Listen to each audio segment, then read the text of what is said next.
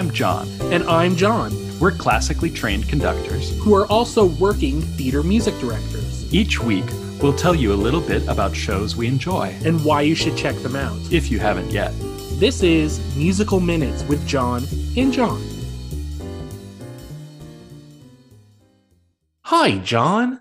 Hello, John. How are you today? Today, you know what I'm doing? I'm doing pretty well. Um, it's still February right now, but this will be broadcast in the future of March. Ooh, through the power of podcast media. Gotta love it. It's great. It'll be so much warmer by the time this comes out. I hope so. I hope so. It has been kind of I mean, I'm okay. I'm in upstate New York. It's it's cold. I get it. Winter. Winter is a thing. I had forgotten in, you know, in all my time in Texas about winter being a thing. Winter's a thing. And I'm okay with that. Winter, winter is nice, and I'll miss it when it gets to be hot, but I'm also ready for my cat to stop rubbing her face on my microphone. Thank you. Which is a great thing to talk about in a purely auditory podcast because I could see that and I was like, wow, this is both adorable and obnoxious to you. And I get that. So our dear listeners, please just imagine like this this beautiful cat just like going to town all over John's microphone. It was great. It was wonderful. Are you going to behave? No, she's not. We better move quickly. What are we talking about today, John? Today we are talking about Fun Home with music by Jeanine Tesori, book and lyrics by Lisa Kron, based on the graphic novel Fun Home by Alison Bechdel. Fun Home opened at the Circle in the Square Theater on April 19th, 2015, and played 583 performances before closing on September 10th, 2016. The show was directed by Sam Gold, with choreography by Danny Mefford and music direction by Chris Fenwick. The original Broadway cast included Beth Malone as adult Alison, Michael Cerveris as Bruce, Judy Kuhn as Helen, Sydney Lucas as small Alison, Emily Skeggs as medium Alison, Oscar Williams as Christian, Zell Morrow as John, and Roberta Colindrez as Joan. Fun Home was nominated for 12 Tony Awards and won five, including Best Musical Book and Original Score. The show recounts the background of cartoonist Alison Bechdel, who recalls two major periods of her life in a series of vignettes. First, her childhood, when she struggles against her father Bruce's obsessive demands. The second is her time in college when she begins her first relationship and comes out of the closet as a lesbian. The story jumps between the past, both of small Alison as a child and medium Alison as a college student, and the present repeatedly. Alison first remembers herself, as a child, demanding that her father Bruce play airplane with her, while he sorts through a box of junk and valuables he has salvaged from a barn. Later, Bruce tells the family that a visitor from the local historical society is coming to see their ornate Victorian home that he has restored. And his wife Helen prepares the house to Bruce's demanding aesthetic standard. In a phone call with her father and a journal entry, medium Alison expresses her anxiety about starting college. At the Bechdel funeral home, small Alison and her brothers John and Christian perform an imaginary advertisement for the funeral home. Medium Alison hesitates outside the door of the college's gay union and is flummoxed when she meets Joan, a confident young lesbian. Meanwhile, Bruce invites Roy, a young man whom he has hired to do yard work, into the house. Bruce begins to seduce Roy in the library while Helen is playing the piano upstairs, trying her best to ignore it. Alison writes a letter to her parents about college life, but does not mention Joan or her recent realization that she is a lesbian. Bruce orders small Alison to put on a dress, but she would rather wear jeans. Bruce tells her that the other children would laugh at her. She reluctantly obeys him. Medium Alison proudly tells Joan that she has written a letter to her parents telling them that she is a lesbian, but begins to second guess herself until Joan kisses her. That night, she is delirious with joy after having had sex with Joan and finally affirming her sexuality. Adult Alison considers the connection between her coming out and her father's death. Small Alison has a homework assignment to draw a map of the places her family has been to, but Bruce aggressively takes over, drawing it the way he thinks it should look. Alison realizes that despite having traveled wildly, her father's place of birth, life, work, and death can all be placed in a small circle in Beech Creek, Pennsylvania. Bruce offers a ride and a beer to an underage boy, and it is later implied that they had a sexual encounter. Medium Alison writes to her parents asking for a response to her coming out letter. Small Alison watches The Partridge Family, but Bruce angrily switches it off. Small Alison talks to him and finds out that he is going to see a psychiatrist, but he is ambiguous about the reason. Adult Alison expresses annoyance that he lied to her. The reason he was going was that he was arrested for what he did to the underage boy. Helen attempts to reassure small Alison that the psychiatrist will help her father, but she too refuses to elaborate. Bruce starts a vicious argument with Helen and breaks several of her possessions, along with some library books. Small Alison fantasizes about her family as the happy family singing together on television. Alison remembers a time when Bruce took her and her brothers on a trip to New York City. After a long day, small Alison, Christian, and John settle into sleeping bags. Small Alison wakes up and catches Bruce sneaking out.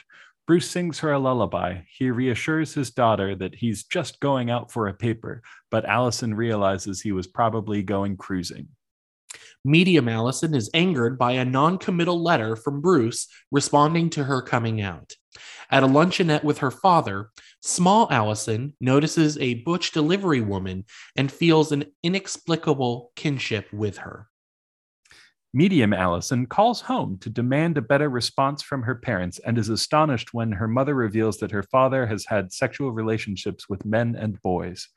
Alison explores the tensions her family was under at this time and watches a heated argument between her parents. Alison comes home from college and brings Joan with her. Helen confesses to medium Alison her troubled and turbulent life with Bruce. Medium Alison, Joan, and Bruce have an unexpectedly pleasant evening around the piano. Bruce asks Alison if she'd like to go for a drive, and adult Alison realizes that medium Alison is gone.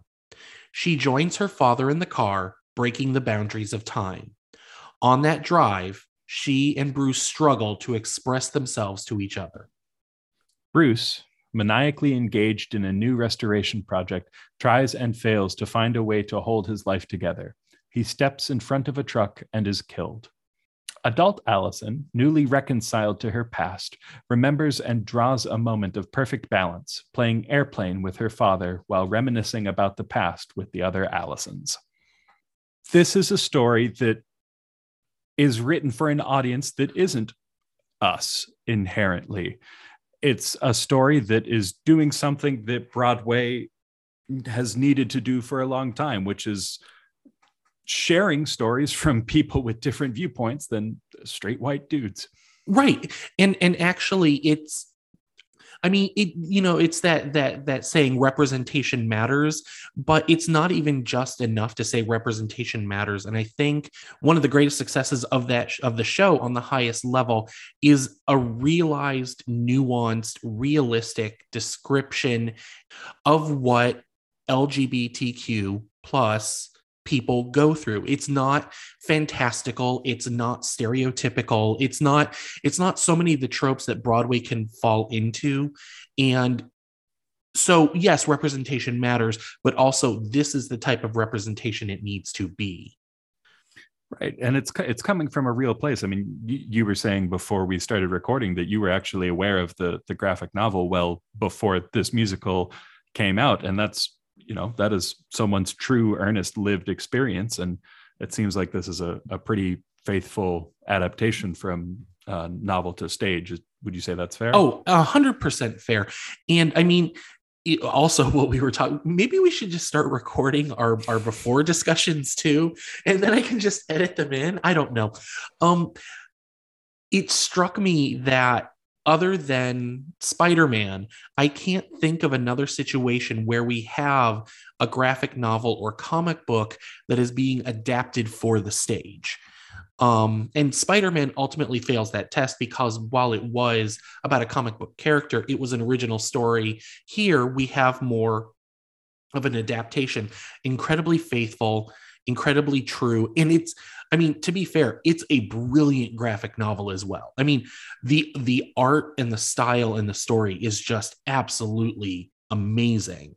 And the fact that they were able to capture the heart and the soul of that graphic novel and put it into this show in a sincere way is really a, a, compliment to the production team, to the book writing team, the composer, and everything. They did this well. Now, that doesn't mean to say the show is without flaws. And now we get to talk about the show. So here we go. So um, I, actually, uh, uh, on that point, I know one of the things that you wanted to talk about was the the technical aspects of the show, and I'm curious: do they borrow from the art style of the graphic novel as they translate things to stage, or is it a more it, is it is I mean, it not taken to a degree? It's it's still very modern realistic.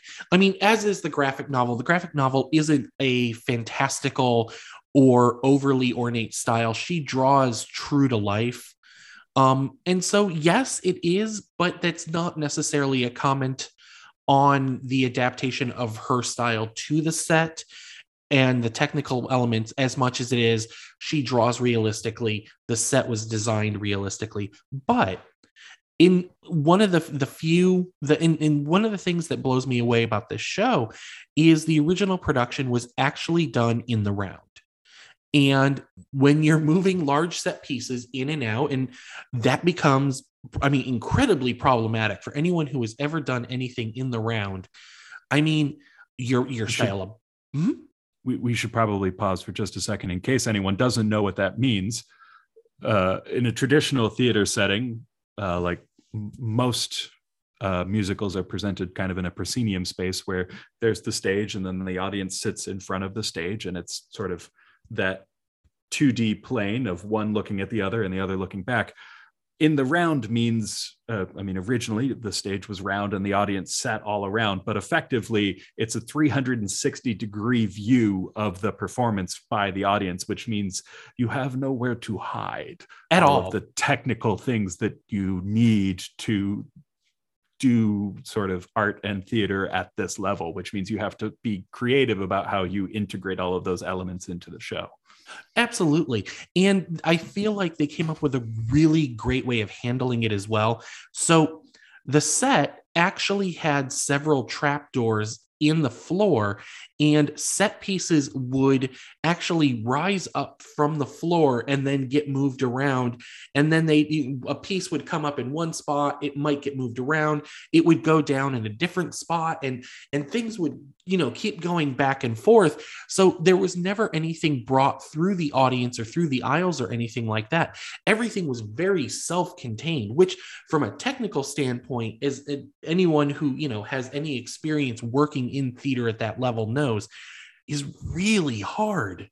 Like the coordination, but also the tech, like the technical requirements to do something like that is is mind blowing. And the fact that they were able to base the entire technical aspect of the show around that is is it's groundbreaking.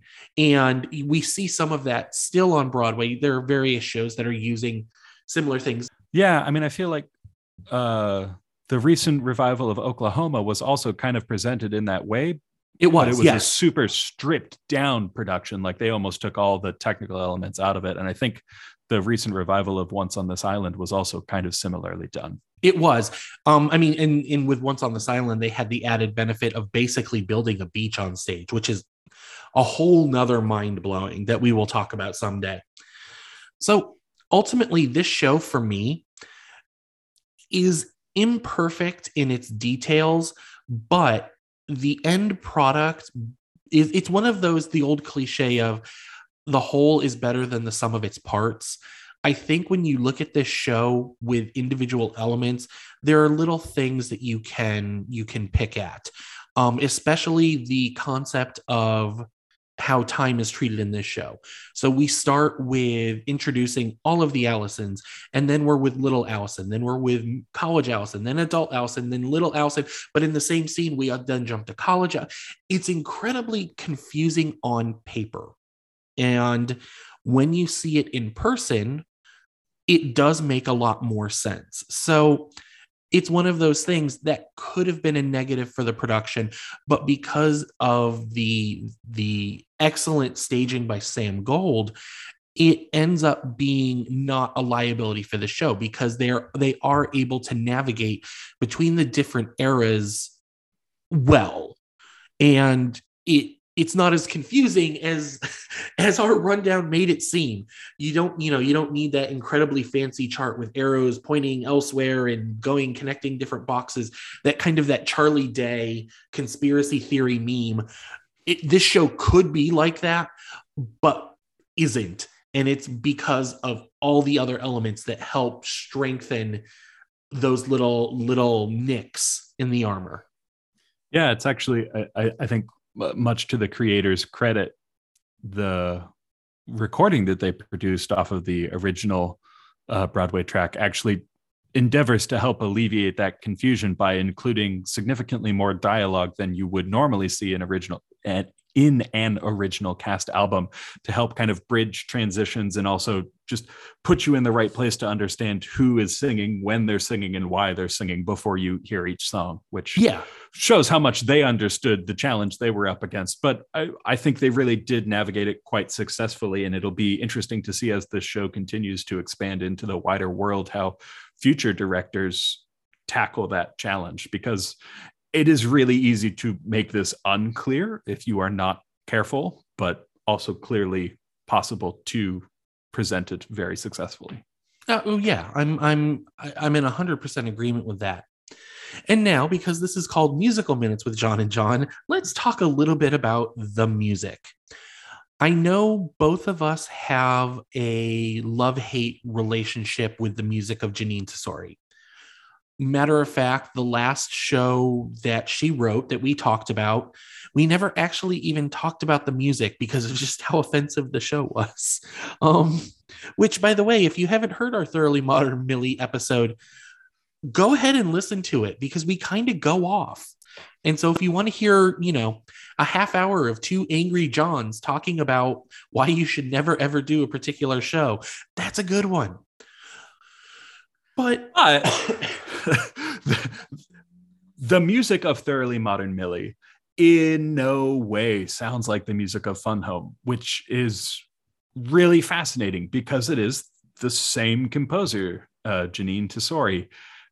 And it, it actually, I'll, I'll, be perfectly honest, I was listening to Fun Home out on a walk before recording this and wasn't even really consciously aware that she had written the music. And then when I was preparing the notes and uh, reading what you had written, and I saw that the same person had also written Thoroughly Modern Millie, Shrek, Caroline, or, or Change. Uh, sorry, Thoroughly Caroline Modern Millie, or Change. Shrek, Caroline or Change. Uh, I was like, wait a minute, this is the same person. This is this sounds like completely different music to me, which is fascinating, actually. It is, and it it kind of mirrors this what I believe we're kind of entering in this post mega musical era on Broadway, where we're getting back to this idea of realism and finding the special moments within everyday life as opposed to the fantastical. Not to say that those stories are not still on Broadway, they are, and we we we've talked about some. We are going to talk about in future episodes a couple of more that are just face to the wall explosions of color and light and fantastical. But i mean when you look at this show when you look at like things like the band's visit or come from away it's becoming more and more about the individual condition or or society on its smallest level. And i think the difference between so much of the music that Jeanine Tesori has written again for thoroughly modern millie shrek or caroline or change is that those shows don't necessarily lend itself to that. If anything, and this is a bit of a deep cut, and it's a it's a show not many people are familiar with, but this reminds me a lot of Violet, which is a show Jeanine Tesori wrote early on in her career. It's getting a little bit of a resurgence now. I've noticed with some smaller community theater playhouses, but it's this same idea of and, and, I love actually how you describe it in our notes. So I'm going to steal this now. It's orchestral stringy with lots of lyricism and pop elements in the vocals, but a kind of more folky vibe in the overall writing, which is actually a great way to describe the music for this show because it does almost have that chamber music feel to it. It's not a big orchestra, it's only, I think it's like piano bass drums, reeds, guitar. I mean, it's it's a very small ensemble, and it comes off as chamber music to a degree, with a couple of exceptions. There is one number in the first act which I I mean I swear is a straight up homage to the Jackson Five. Um, with Welcome to the Fun Home. If you listen to that and don't think of I Want You Back, then I don't know what planet you're from, but welcome try the chips. They're great. I don't know. It's to me, this is a big departure for Jeanine Tesori. I don't know that it's a big departure from what we're seeing on Broadway. Yeah, it's curious. I mean, it, it, it may very well be a big departure for her, though. I uh, I don't think it's a bad one. I think I think the music for this show is is broadly pretty good. Uh, it's funny. I, I texted you this morning while I was listening to it, and I, I made the observation that it sounds to me in not a negative way very similar to a lot of other shows that we're hearing and seeing on broadway right now with all of those descriptors that you you've read for us earlier and i'm i i'm wondering again and and not from a negative point of view but like we look now at shows from like the 70s and 80s and think wow that's a show from the 70s and 80s and you can hear it in the sound mm-hmm. and i'm wondering if 30 40 years from now we won't look back on these sort of late 2000s 20 teen shows and say wow okay so that's that was the aesthetic that we were going with then. And whether or not that will be sort of an era that ends and if it does what will be next? Or if we're moving into more of this vein and that's how theater is going to proceed. Oh no and, and i'm with you on that. And it, it's actually kind of funny. And i mean the statement i'm about to make is purely on the benefit of being able to look back um, and in 20 or 30 years like you said maybe something completely different. But it's been fascinating to watch from you know and to read about from the very early days from uh, the folly shows of the teens and the 20s, going into Showboat in the late 20s, early 30s, which then kind of gets us into the book musical, which gets us into the golden age, which gets us to the 60s, and then we start getting our jazz and our funk and our, our the beginnings of our pop with things like Cabaret and Chicago, which then takes us into something like Pippin, which is a little bit more commercial and with a little bit more of a Motown sound, which then gets us into Andrew Lloyd Webber. And then, boom, we've organically managed to get ourselves into the mega musical era, which I mean, one some some people could argue we're still in now. I don't know that that's necessarily true. I feel like we still do have mega musicals, but it, it is interesting starting to see what the new defining sound is. But the thing I find interesting is, and, and again, this could be a blind spot on my part, is I'm not seeing the organicism of that. I feel like what we're hearing now is a reaction to the mega musical as opposed to an outgrowth of the mega musical. It, it feels like a very intentional rejection of all of that big and a shift towards much more smaller, intimate subjects and intimate portrayals of that material. And who's to say if that's a good thing or not? I mean, we we're not in a position to judge it. We are not going to be. That's going to be the next generation's problem. So good luck, future people. Um, but it's just it's fascinating and and and as long as we keep getting shows like fun home i'm eager to see what comes next ultimately I I really do love this show. I think it's a great it's great for representation, but I think on its own merits it stands very well as its own musical.